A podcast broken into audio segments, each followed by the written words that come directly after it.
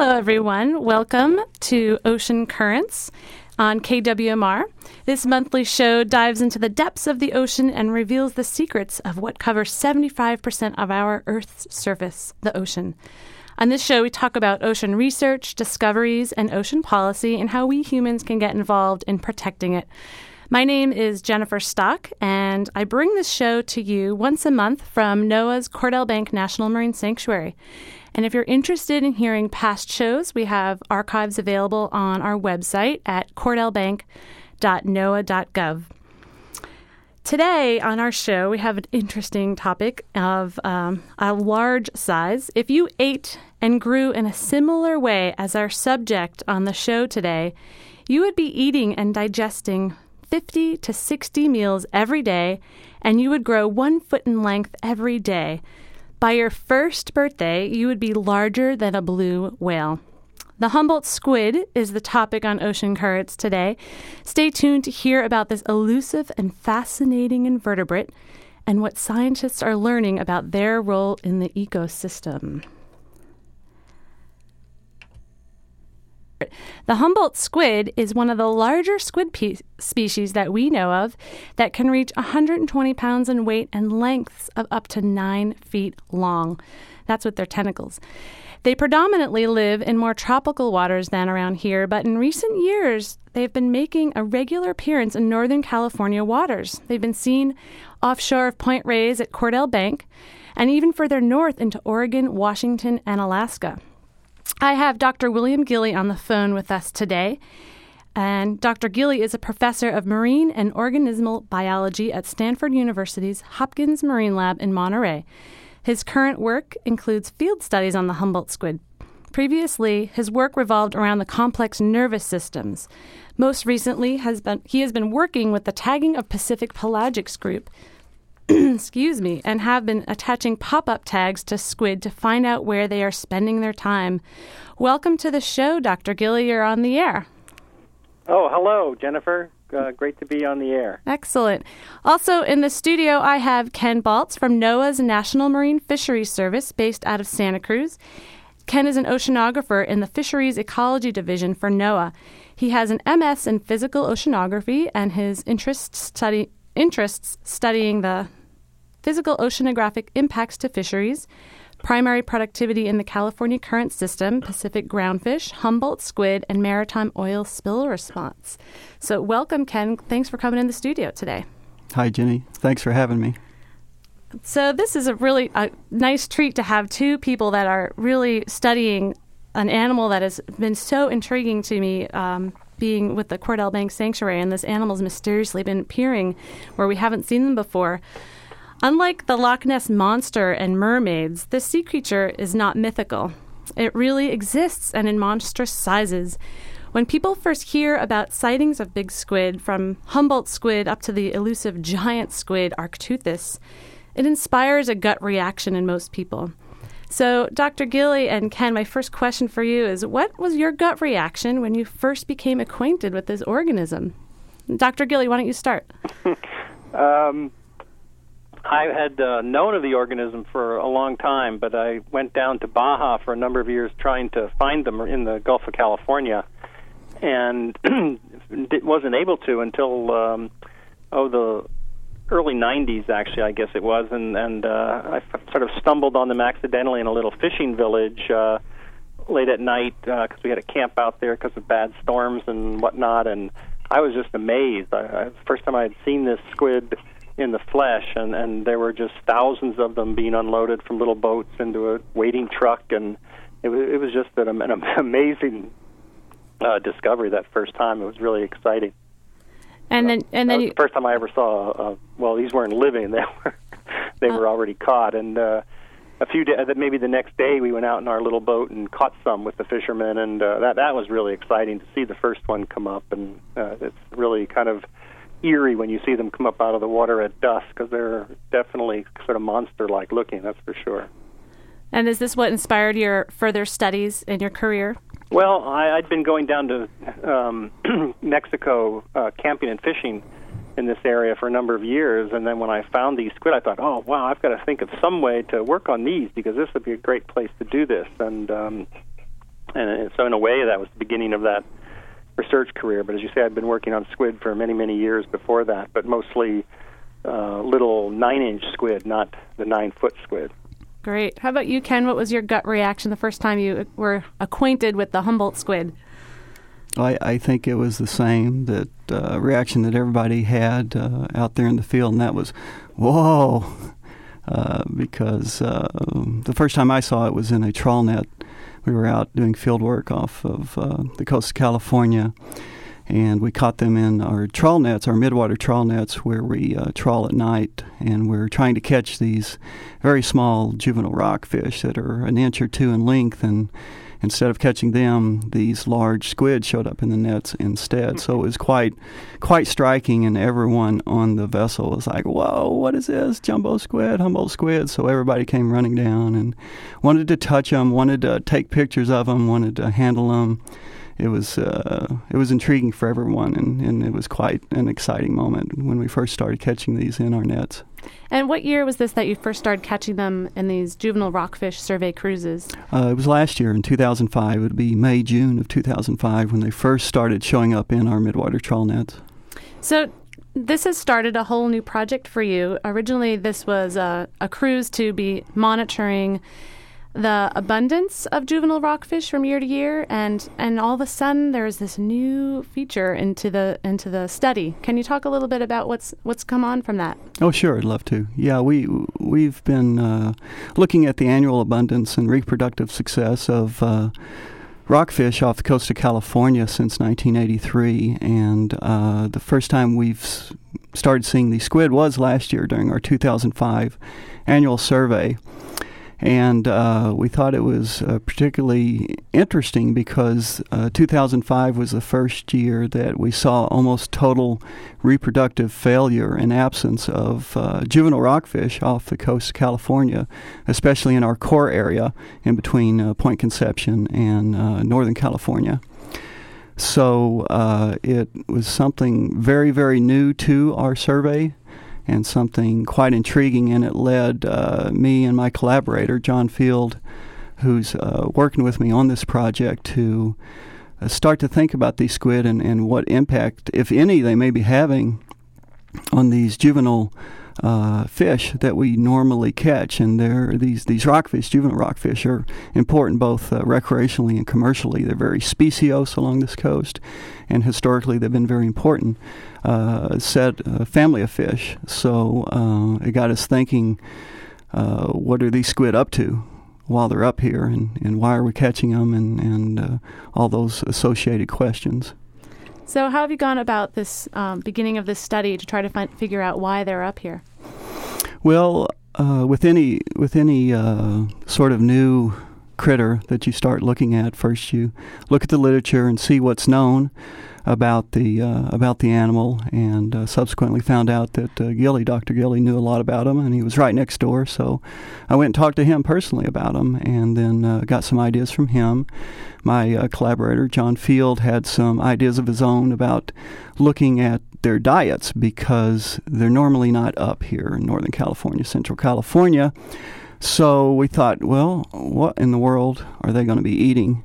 And how much are they going to be eating and uh, try to figure those things out. And since we were catching some in our trawl nets and uh, and also through squid jigging through the recreational fishing activities of some of the party boats in the area, we were able to get our hands on a few specimens, quite a few specimens. We've looked at over 500 stomachs now and been able to see exactly what is in their stomach. When I when I, I, used to work on Catalina Island teaching marine science to students, and we used to dissect squid. And one year there was um, a lack of Loligo opalescens, the smaller squid mm-hmm. species, so we were forced to go to the Humboldt squid. And boy, when we opened those things up, they had a stinky stomach, really smelly, red, and liquidy. And what is that from, or what are some of the other prey items you would find? Uh, good question. We're we're really quite surprised and excited about how much we've actually found in their stomachs. I think we found uh, so far over 1,200 different spay, uh, prey items uh, that has accounted for over 50 taxonomic groups. So they're eating just about everything they can get their arms on uh, fish and invertebrates, uh, even birds. We found uh, sea urchin tests, uh, euphausiids or krill. Obviously, they're eating those too. Uh, and uh, we're finding a lot. They, they seem to have a preference for uh, fish, uh, mesopelagic fish, and pelagic schooling species such as hake or whiting, uh, rockfish, northern anchovy, and uh, interestingly enough, one of the top five species that they prefer is each other. They're they're cannibalistic. Amazing. Dr. Gilly, have you studied much about the diet that Humboldt squid have, or what is your work has mainly been involved in their amazing nervous systems? Can you talk a little bit about some of the incredible findings you've had with the nervous system of Humboldt squid? I haven't actually done much with the nervous system of Humboldt squid because early on I realized that to well, I knew this all along that to do experiments on the nervous system, you have to have a squid in a laboratory situation where you can put electrodes to it and wires and recording instruments, and it's not so easy to do that on a squid in the ocean. And that entailed catching Humboldt squid and bringing them into the lab. Um, of course, they weren't in Northern California at the time; they were only in the Gulf of California, which um, doesn't have neurophysiology labs set up.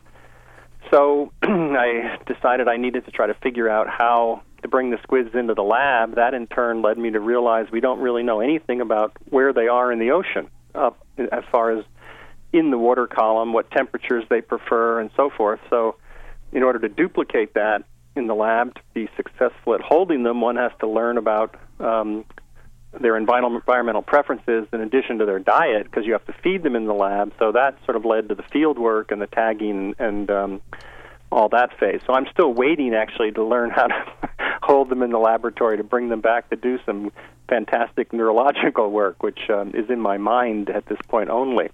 But as, as far as the diet goes, um, I've collected many, many squid di- stomachs uh, like Ken and have looked at them uh, casually, but uh, the main colleague that I work with in Mexico, Unai Markaida, has um, analyzed probably uh, certainly as many or even more stomachs um, in, in his PhD studies, and since then from squid in the Gulf of California. And he finds they overwhelmingly, um, as Ken says, eat, prefer these small mesopelagic midwater uh, lanternfish um, as their favorite, and then uh, they also eat uh, various kinds of crustaceans, including krill. Um, in the Pacific Ocean off Baja, they love uh, little pelagic red crabs, which uh, up this far north we never see except when they wash up on the beach after a strong El Nino. Um, but as he says, they're very diverse. They pretty much eat anything they can find, including each other. So um, th- there's certain similarities in their diet in the Gulf of California and in Monterey Bay system or the, Mon- the California system, but um, then there's regional specialties that they seem to indulge in as well. So, based on the, the variety of the diet that Humboldt squid eat, from what you've seen from the dissections, um, and the fact that they're moving up north now, is there a concern about the type of impact they might have on populations of fishes and invertebrates up here? Or are they such a generalist they kind of eat whatever they can and they're they're going to do eat whatever they can in abundance. But this could potentially have an impact on some of the local fisheries here. Is that something that you're looking into?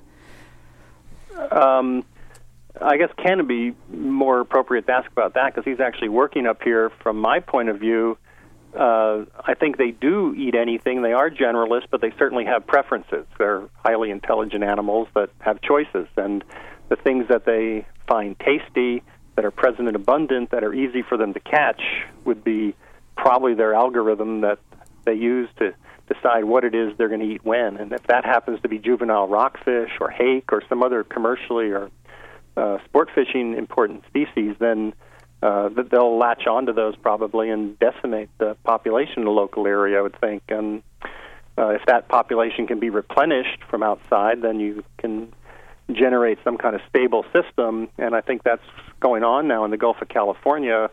Uh, they're there year round, but they migrate between two feeding grounds, six months on, six months off. So uh, it's like they come in and uh, work over this ecosystem locally for six months and then move on somewhere else for six months and then come back again. So they sort of let the ecosystem recover. So it's kind of that may be an unusual situation. We don't we don't know really how much about how they're remaining resident in certain areas um, and how much they're migrating away and how they're using uh, these local ecosystems or even regional ecosystems like that.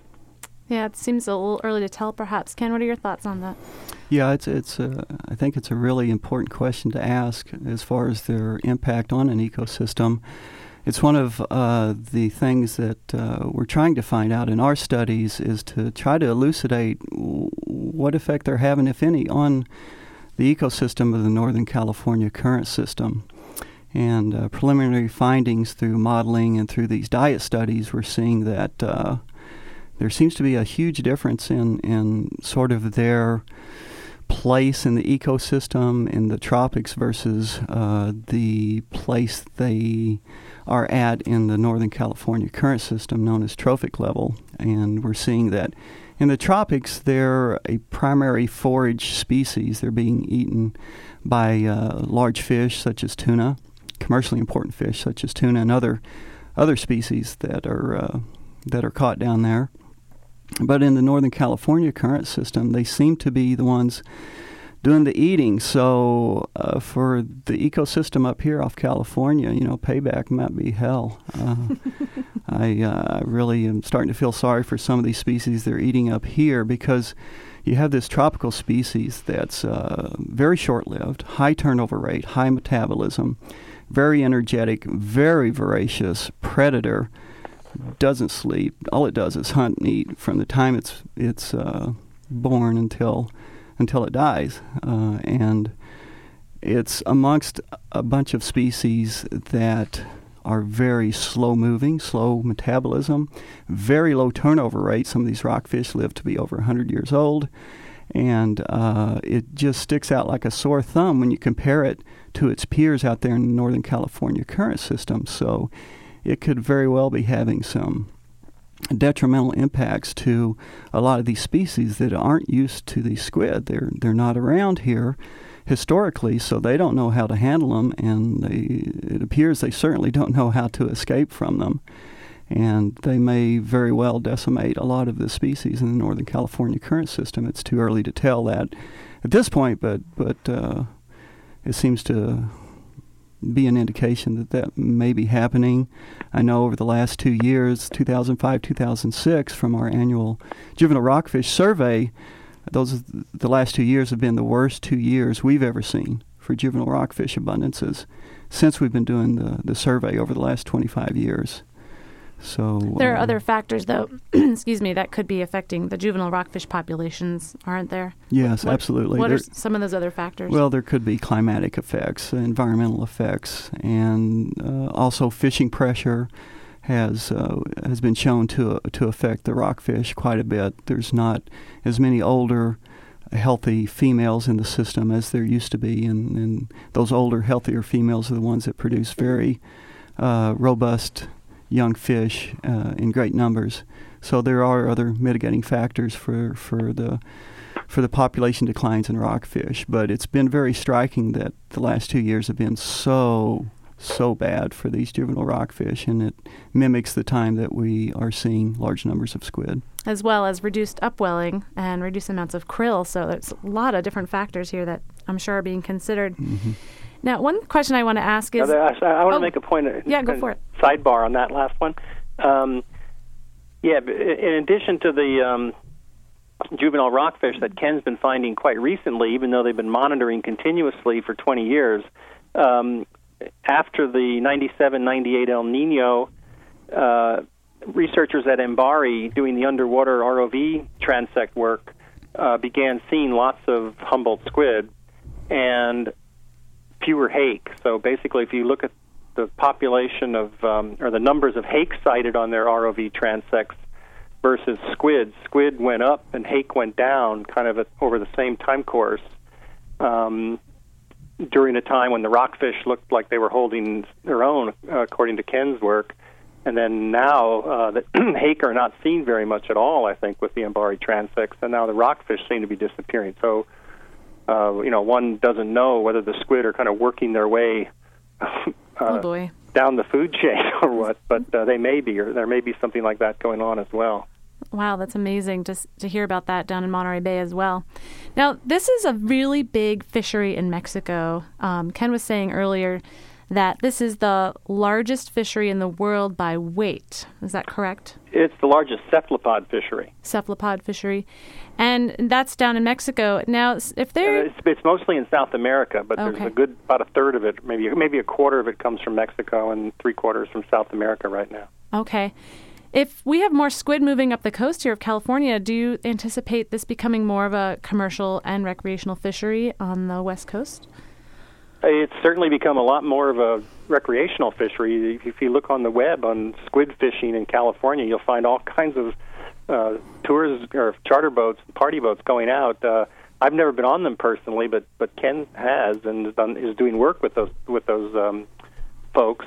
Uh, so that business, I think, has actually gotten pretty big uh, in the winters in California commercial fishing, I guess there's still not an established uh, market and a reliability factor people fishermen worry about. So I think the commercial fishing in California has been sort of um, local, small scale, uh, hit and miss type things. I know Phil's in Moss Landing was handling them for a while. You occasionally see them in the Monterey fish market, but there's no serious commercial fishing effort right now that I'm aware of. But the numbers may justify such a such an effort. Um, bi- biologically anyway. I don't know about economically and the factors that fishermen really have to work worry about to make a intelligent decision like that.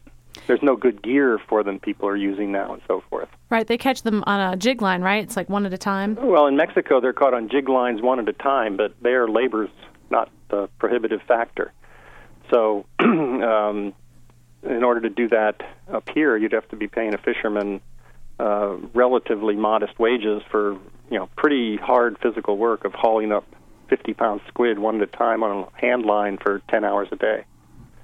So Interesting. It could be done. There's automatic jigging machines that the Japanese have uh, made, and unfortunately, they're designed for a smaller squid. So in, in Mexico, they try to use these automatic jigging machines, and they can't. They're not. They don't have enough horsepower basically to haul up six jumbo squid at once. They uh, so they're trying to find smaller uh, examples of the Humboldt squid down there, juveniles, uh, to use those machines on. But otherwise, it's one squid one at a time by a hand line. I see.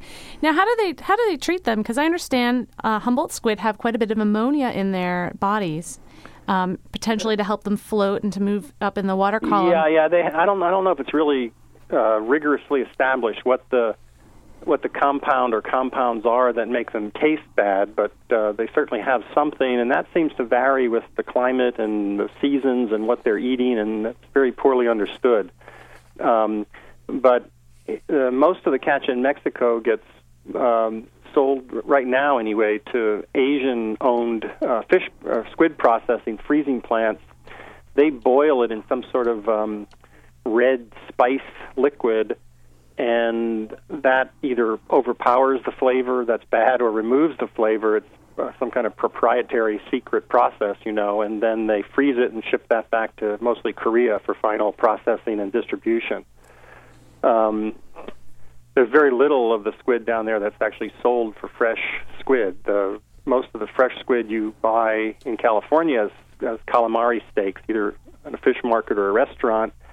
Uh, if they're square blocks, uh, half inch thick, is almost certainly Humboldt squid, and it probably comes from uh, uh, factory ships operating off South America that flash freeze the squid and, and things like that. And how they treat the squid on board those ships, if at all, I, I have no idea. Amazing. Squid that you buy in California is quite tasty. hmm But as I say, it does vary with where you catch the squid, even in the Gulf of California and what season. And I suspect it has something to do with what the squid are eating. Oh, what they're eating might determine how they taste, huh?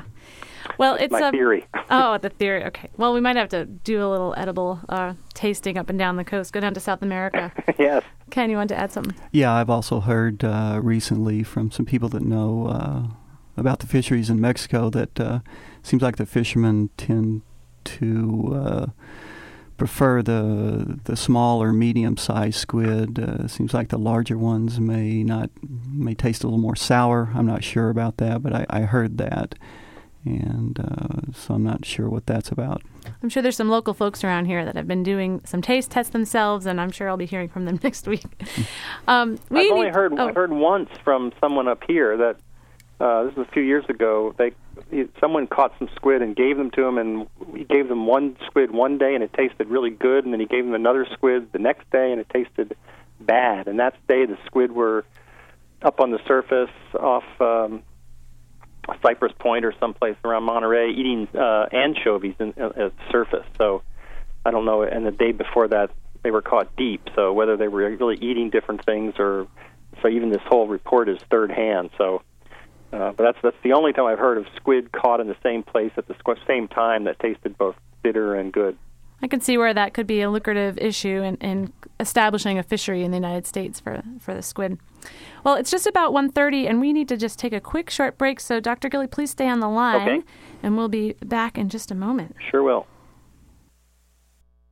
Before we go into a little bit more about the current research that's being done, I just want to touch base on some of the amazing adaptations that Humboldt squid have, the chromatophores. And I noticed, you know, last year when they had them, somebody brought me um, some tentacles and the, and the pen. And on the tentacles, there are these chitinous rings on them. And I wanted to know if either of you could talk a little bit about how these chitinous rings are used and, and their hunting of their prey and describe those a little bit. Dr. Gilly, are you there? Oh, sure. Yeah, yeah. I'm here. Um, are those are they called chitinous rings? Those rings on the tentacles? They they are. I'm sure there's some very complicated Latinish morphological name for them, but I'm not aware of it. Perhaps Ken might know. I don't. No. So don't. chitinous rings would do. Basically, um, they would look like a little uh, ring, about a anywhere from a centimeter to a few millimeters in diameter, um, with little teeth pointing in toward the center of the circle, and the teeth would be directed slightly outward when the ring is held in a sucker cup. That's an important fact to bear in mind. So each ring is held in a little sucker cup on the arm. Each sucker cup, in turn, is on a little movable stalk, and there's a little rim of uh, muscle sort of that covers the, the teeth, and it can be opened up and expanded. So you have these little uh, individual suction cup machines with teeth that are used to grab on to prey and, and hold it. Um, and the, what, the thing that's remarkable is that these things are very sharp. They'll they'll pierce your own skin, human skin, if you let the squid grab onto your arm or leg. Um, but and they have thousands of these things on their arms. But uh, the amazing thing is that the squid, as we talked about before, are mostly eating these little fish, one, two, three inches long. Um, so uh, they're obviously evolved and designed um, to handle much bigger prey uh, than they seem to be eating. And, and one problem with doing stomach analysis right now is by looking inside the squid's stomach and seeing what's there, uh, you can't really identify the soft parts of fish. Like a squid could eat a salmon uh, and not eat any of the bones, and you might not know it by looking for uh, the hard parts of a salmon in its stomach. So um, it's possible that these squid that are equipped with these um, 10,000 sucker cups or whatever um, that are capable of handling big prey actually are handling big prey, and we don't know about it. I think I read um, that there was some documentation of a Humboldt squid taking out a thresher shark. Is that realistic? I've never heard of that. uh, a lot of these observations uh, of squid eating big things are made in nets. So if you catch a, a bunch of animals in a net and like a purse seine and close them in in a restricted space, uh, it's not exactly normal behavior. And squid have been known to uh, start eating yellowfin tuna and other large squid, uh, fish under those circumstances. So the thresher shark thing may be something similar to that. Uh, now, whether that, so that shows you the squid can, uh, you know, attack and eat something like that. Now, whether it does it naturally is, is another question. Interesting. Yeah, I just wanted to add that as far as size of prey, they, they are known to exhibit fraternal cannibalism. That's that's where they'll eat their brother, sister, cousin, whatever, attack them and eat them, and that's kind of rare in, in, in the ocean. Most cannibalism is usually the older adults eating smaller ones of the same species. So, as far as size, it's pretty well documented that they are able to eat animals at least the size of themselves. Yeah, I, think they prefer to try to pick on a smaller weakling, but uh, doesn't much matter how big the squid is because you're just taking little bites out of it. So if they find an old, weak, big squid, I'm sure they're just delighted to attack that as well as a feisty younger squid. They seem to also uh, like to take advantage of squid that are hooked on a jig and being reeled up. They tend to follow it up and uh, beat on it and attack it and take chunks out of it as it's coming up. At least the first couple that we catch on squid jigs, they follow it up and uh, munch on it. I could see this uh, animal being a great subject for a kids' game, some type of arcade, video arcade game, because they have these multiple personalities that kind of exhibit, you know, in their survival here. Yeah. Well, I'm really curious now. So we've talked a lot about um, some of their adaptations and their voraciousness as predators, and so the big question is, what are they doing up here um, outside their normal range and moving north? Is this what we're trying to find out through some of the studies you're doing? Well, they're doing what they're evolved to do, and that is uh, eat heavily in a certain place and either remain there as long as the food remains on the table or move on somewhere else. And I think we're just seeing them passing through our area right now um, as part of their normal behavior as a species over their whole range, which goes from the tip of South America now up as far as Sitka, Alaska, we know. So uh, if you think of an individual squid, it probably spends its entire day searching around for the easiest place to find a lot of food, up both up in the water column, up and down from the surface, maybe down to uh, 2,000 feet deep, but also horizontally over an area of maybe 30 miles diameter. Now, every squid is doing that, but every squid isn't an independent organism. They probably swim around in small groups of 100 or so. Uh, so each group of 100 squid is probably engaged in that same searching behavior, and probably uh, if you look over the whole region, you're going to have thousands or tens of thousands of groups of a hundred squid just buzzing around like um, bees in a swarm, searching all the time. And if something good is found, if a good area is found, if there's some uh, area where there's a local burst of productivity, so there's a lot of food, all of a sudden the squid are going to move in there very quickly. That's their specialty, I think, is detecting new areas of productivity, and they're the first to rush in. And they'll remain as long as the food remains, and then, then they'll move on, or they'll die and perhaps wash up on the beach. Um, so that that's the way I see them operating. And I think right now, off Monterey and these other areas to the north of us, uh, we just happen to be in a productive place that has something that offers them, and it doesn't necessarily have to be a you know something that's simple and obvious to see. It could be quite subtle because a lot of the things they eat are things we normally don't monitor or observe very much. Do you think this is going to be a permanent movement up the coast here? Uh, I I don't know. Uh, they've been here now for ten years off Monterey in the canyon system. Uh, I think as long as uh, productivity remains and there's things for them to eat and they don't deplete their environment, they probably will stay um, on a long term basis. Now, what long term is, whether it's another 10 years or 20 years, 50 years, uh, I wouldn't guess. They were present in the Monterey Canyon system in huge numbers in the 30s, uh, so many that the state wanted, uh, fishermen were plagued by these things and considered them a pestilence and petitioned the state to have a bounty on their eradication. So, um, and then they disappeared again. So we don't understand really why they move and um, disappear in, when they're in large numbers like this. The exact specifics, the exact specific, specifics of it. I'm sorry. It's easy enough to say they just move around and search all the time, but they're obviously cueing on some environmental features or productivity that. Um, if we could monitor and understand more completely, maybe we could understand uh, something about the squid movements, or conversely, if we understand the squid movements more, we can get uh, insights into what environmental factors uh, may be important to really consider and monitor. Mm-hmm. Uh, yeah, I just wanted to uh, echo what uh, Gilly said. They were ephemeral visitors to this part of California in the 30s for about five years and then vanished uh, to show up again, you know, 75 years later. So um, it's hard to say if they're going to be here for the duration. They may be ephemeral visitors once again, or they may set up shop for a little while longer. I don't know. Maybe changing conditions, a warmer ocean, that we're seeing these days may have something to do with them sticking around longer. Maybe once they deplete their food supply, they may be, they may vanish like they did in the 30s. No one knows that at this point. Uh, I sort of uh, hope that uh, the thing that makes them disappear is not the fact that they've denuded the whole California current system of these uh, preferred species before they vanish.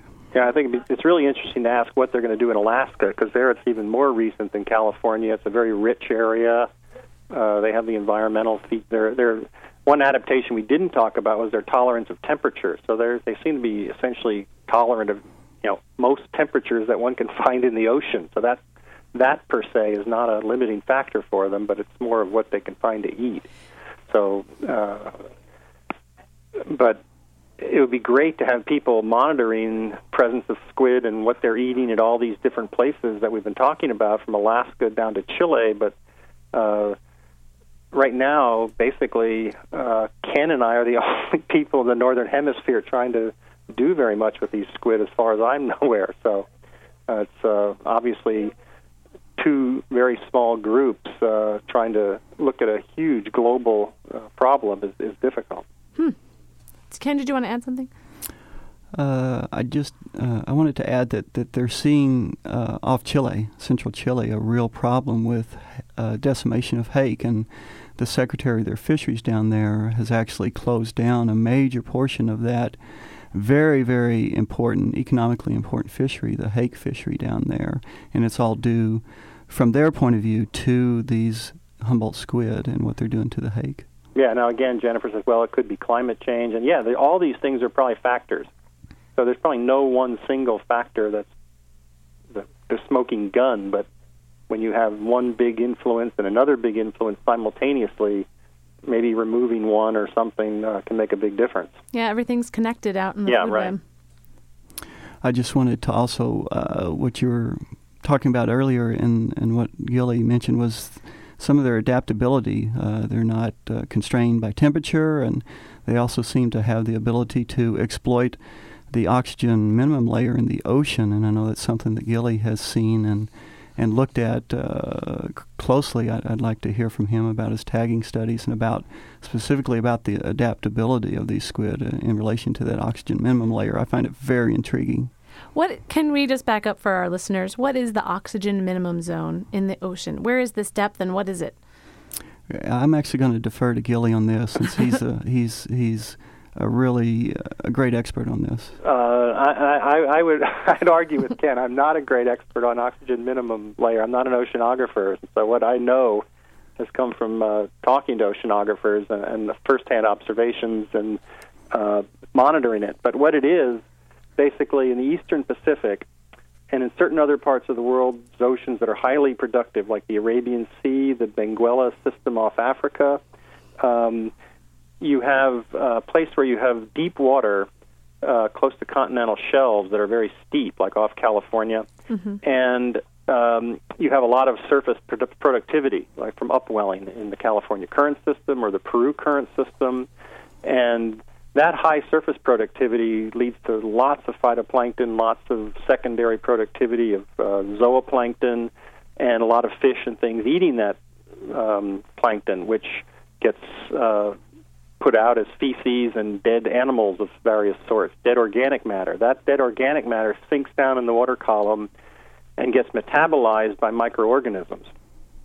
And that leads basically to an extraction of the oxygen that decreases um, with depth, and it reaches a minimum kind of um, oh uh, well you it's hard to really define the minimum, but uh, typically the oxygen minimum layer would be a layer in the midwater where the oxygen concentration is less than 10% of what it is at the surface. And off California, that depth would be from about 600 meters deep to 800 meters deep in the Gulf of California, it's much shallower. It's anywhere from 200 to 400 meters deep down to, again, about 800 meters deep. Uh, as you go north, that oxygen minimum layer goes deeper. So off Alaska, it starts at around 800 meters and goes to down to like 1,000 meters. So there's this uh, geographical change in the oxygen minimum layer at different depths. But in that oxygen minimum layer, you're essentially in a world where uh, things that we're familiar with can't live because there's no oxygen for them to breathe. Even though they have gills, they can't extract oxygen, which isn't in the water. So, what you tend to find are a few species, uh, but huge numbers of individuals of a few species that have evolved special adaptations to live in this uh, hypoxic world. And one of these is the favorite food of the Humboldt squid, these um, lanternfish that we talked about, the one to two inch long little fish. Um, these little fish and most things that live uh, associated with the oxygen minimum zone, a lot of them will migrate toward the surface at night and then retreat to the oxygen minimum zone in the day. So the idea is that by living in the oxygen minimum zone at, during the daytime, they can avoid predation from fish that are visual hunters. And then at night, they migrate to the surface, toward the surface anyway, to eat the plankton that's rich up there. And there's a huge number of organisms that, that, that do this, that either live in the minimum zone or at the upper edge of it, especially. Um, the upper edge of the oxygen minimum zone actually has so many organisms in it during the day that you can see it with uh, echo sounders, and it's called the deep acoustic scattering layer. And then you can see that migrate to the surface at night. It's the largest migration of organisms on the planet, and happens uh, every day. And a lot of krill species hang out in that as well, krill, right? Yeah, krill is another example of something that would hang out in this oxygen minimum zone during the day and then maybe migrate up uh, toward dusk or the evening. So there's a lot of crustaceans, a lot of uh, other kind of cephalopods, a lot of fishes, um, and the numbers of these species uh, can be astronomically large and very dense, especially when they're concentrated down in this uh, layer in the daytime. So the Humboldt squid have evolved the ability, it seems, to be able to use this resource. Um, they can the electronic tagging work we've done shows that they seem to penetrate depths that are seriously hypoxic, meaning 5% oxygen or something like that. And they'll be down there for 10 hours, moving up and down in the water column uh, just as rapidly as they seem to do uh, when they come toward the surface at night and probably continue feeding. Um, so they seem to be eating day and night and adjusting their position um, to either be in this oxygen minimum zone or just at the surface, just at the boundary of it, or, or in well oxygenated water. So they they can tolerate this low oxygen environment. They seem to make use of it, which gives them a huge advantage over fish like tuna, because tuna cannot use this environment. They they they'll die if they're under these conditions. So basically, this oxygen minimum zone uh, is a huge uh, midwater environment. Uh, that basically is predator-free zone for the squid and they can use to their benefit, and it's a penalty to their competitors. So I think this uh, environmental feature is key to the success and spread of Dosidicus. There's something going on with this environment that they're cueing on, in, either directly or indirectly, uh, that's involved with their spreading. Now, can you? We have just about uh, eight minutes left. Can you talk a little bit about the tagging you're doing with uh, TOP, the tagging of Pacific pelagics, and what is the big question that you are trying to solve with the tagging? Is it the use of these oxygen minimum zones, or what is what is the big question you're hoping to answer with your tagging work? Well, the the big questions have been evolving as we go along because when we started out, we didn't really have any questions because we didn't know anything about the animal. So the big question was then was can we tag it and can we learn anything? And the answer was yes. Now it's well, yes. How do they? How long do they spend in the oxygen minimum zone? How fast are they swimming around there? Actually, what are they doing there? Um, and uh, how much do they migrate horizontally? Uh, what are their long distance migrations in the ocean? Uh, how are those coupled to oceanographic uh, changes in the oxygen minimum zone or other things um, that can trigger migration? So we're, we're, we're working mostly in the Gulf of California as our little model system. So whether those things we find there are applicable to the whole Eastern Pacific um, you know that remains to be seen. So the big the big question is how these squid are operating over the whole basin of the eastern Pacific from Chile to Alaska.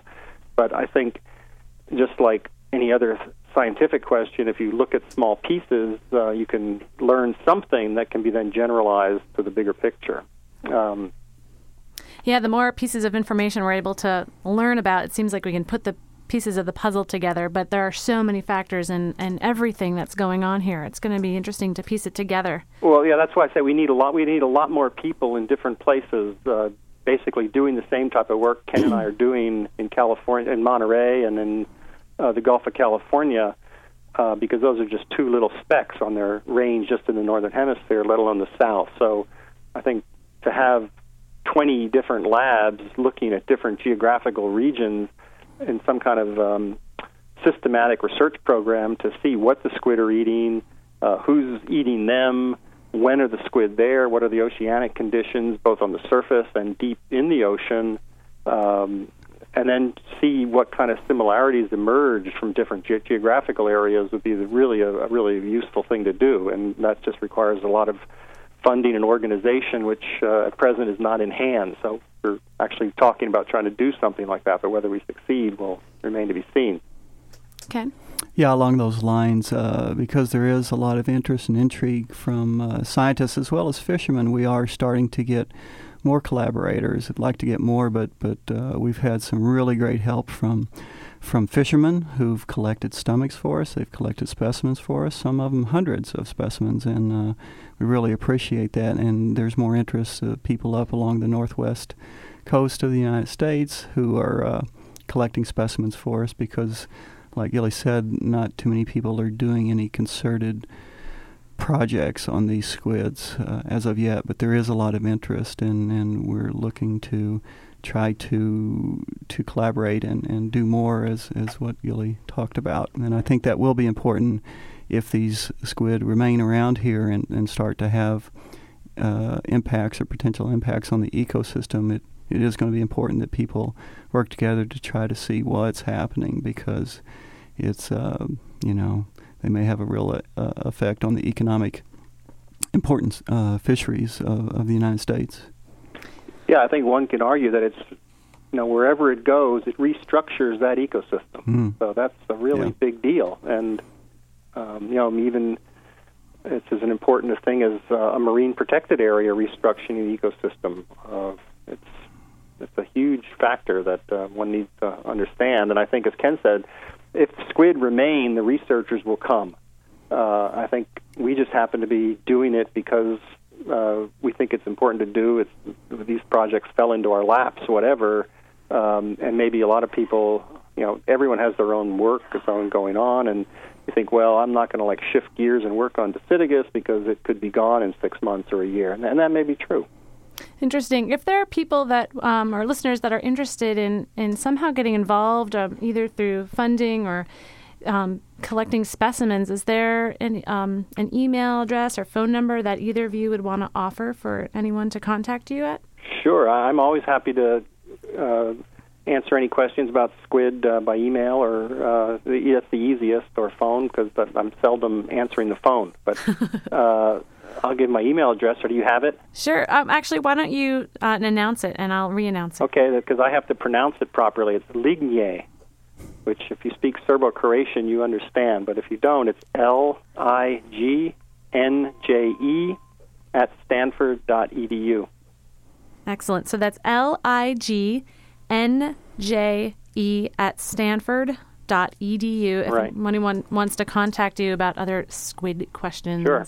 Mm-hmm. And uh, yeah, we have volunteers and things like that at Hopkins Marine Station if people are local and want to uh, find out about that those possibilities or just visit uh, the lab if they're passing through um, in Monterey. That that's fine too. Just just feel free to contact me. Wonderful. Um, so it's, I, it's, this has been an interesting show. I, I, have this vision of squid overtaking the world right now, um, and they seem to have the capabilities to do that. Hmm. Um, we're just about it's about time to wrap up. But one thing I'd like to ask both of you, um, since you've had a heavy role in researching this animal that could really have an impact on our ecosystem. Um, what would you? What's the one thing you would like to tell listeners about their role in protecting the ocean as a whole? Um, the squid definitely have quite an impact, but we all as humans are having impacts too. And I just want to hear from both of you what you would like to say to listeners. Yeah, Jenny, thanks for the question. It's a it's a good question, and one thing these squid bring to my mind, and, and it's sort of a way of answering your question, is that there's so much connectivity out there in the ocean. And, and globally, everything is connected, and things run downhill and uh, everything we do in our daily lives is is ultimately connected to it. And I was just thinking uh, the other day about uh, growing up in uh, in Arkansas on the farm I grew up on. You know, back in the '70s when I was uh, a real youngster. And uh, we're just now finding out that some of the pesticides and fertilizers uh, that ran down the Mississippi River and into the Gulf of Mexico is, is now contributing to a large dead zone in the Gulf of Mexico. And uh, so even those people in the Midwest that are, are, farmers have an impact on the ocean, and we see that there's a lot of connectivity out there, and we see it in the squid too. They're not just in the tropics; they have connections. We're not sure what those connections are yet, but they have connectivity to to this uh, Pacific Ocean basin. How about you, Dr. Gilly? Your thoughts on? I, I was going to say the same sort of thing. I'll just sort of try another angle. um, and, and it, but it, it all reminds me of the, the, the way Ed Ricketts used to try to talk about uh, nature and that uh, things, you know, just are the way they are, and, and something doesn't isn't necessarily good or bad. So, you know, and it's these connectivities and the context in which you view something that gives us a value judgment about whether something is good or bad. So, if you're a if you're a hake, the Dosidicus invasion is a bad thing. But if you're a sperm whale, it's a great thing because you love to eat them. So um, I think the thing that the squid really teaches me, and I hope uh, helps others see, is that when you look at a given problem in the ocean, it, it it shouldn't even be labeled as good or bad. It's just the way things are, and by trying to understand, you know, how things are operating, maybe we can begin to approach why they're like that. But it's it's extremely complicated, and um, I think that's just an important thing to bear in mind, and that lends itself to simple explanations of uh, what's going on, like everything's due to. Well, first it was El Nino, now it's global climate change, but now overfishing is also a favorite thing. So, uh, various groups just sort of latch on to one explanation and ignore the connections between all of them, and I think that's really a danger to our under, increasing our understanding of, of, the world at large, not just the oceans, but um, relationship of man to each other and other countries and other political systems. Thank you. Everything. Excellent. Thanks so much. Um, we're just out of time right now. Could talk about squid for another hour. But I want to just thank both of you, Dr. William Gilly and uh, Ken Baltz from NOAA Fisheries, for joining us today on Ocean Currents. It was great to hear from both of you about the uh, natural history and, and what we have to uh, keep our ears tuned open for as far as research goes. And I just want to say thank you to all uh, for listening. And, and I wanted to just let you know the next show is January 15th, and we'll be talking to someone from the San Francisco Ocean Film Festival for part of the show. The San Francisco Ocean Film Festival is January 19th through the 21st in 2007, and it is an excellent event to um, see some independent films about the ocean. So thanks for joining us today on Ocean Currents, and keep your eyes open for squid.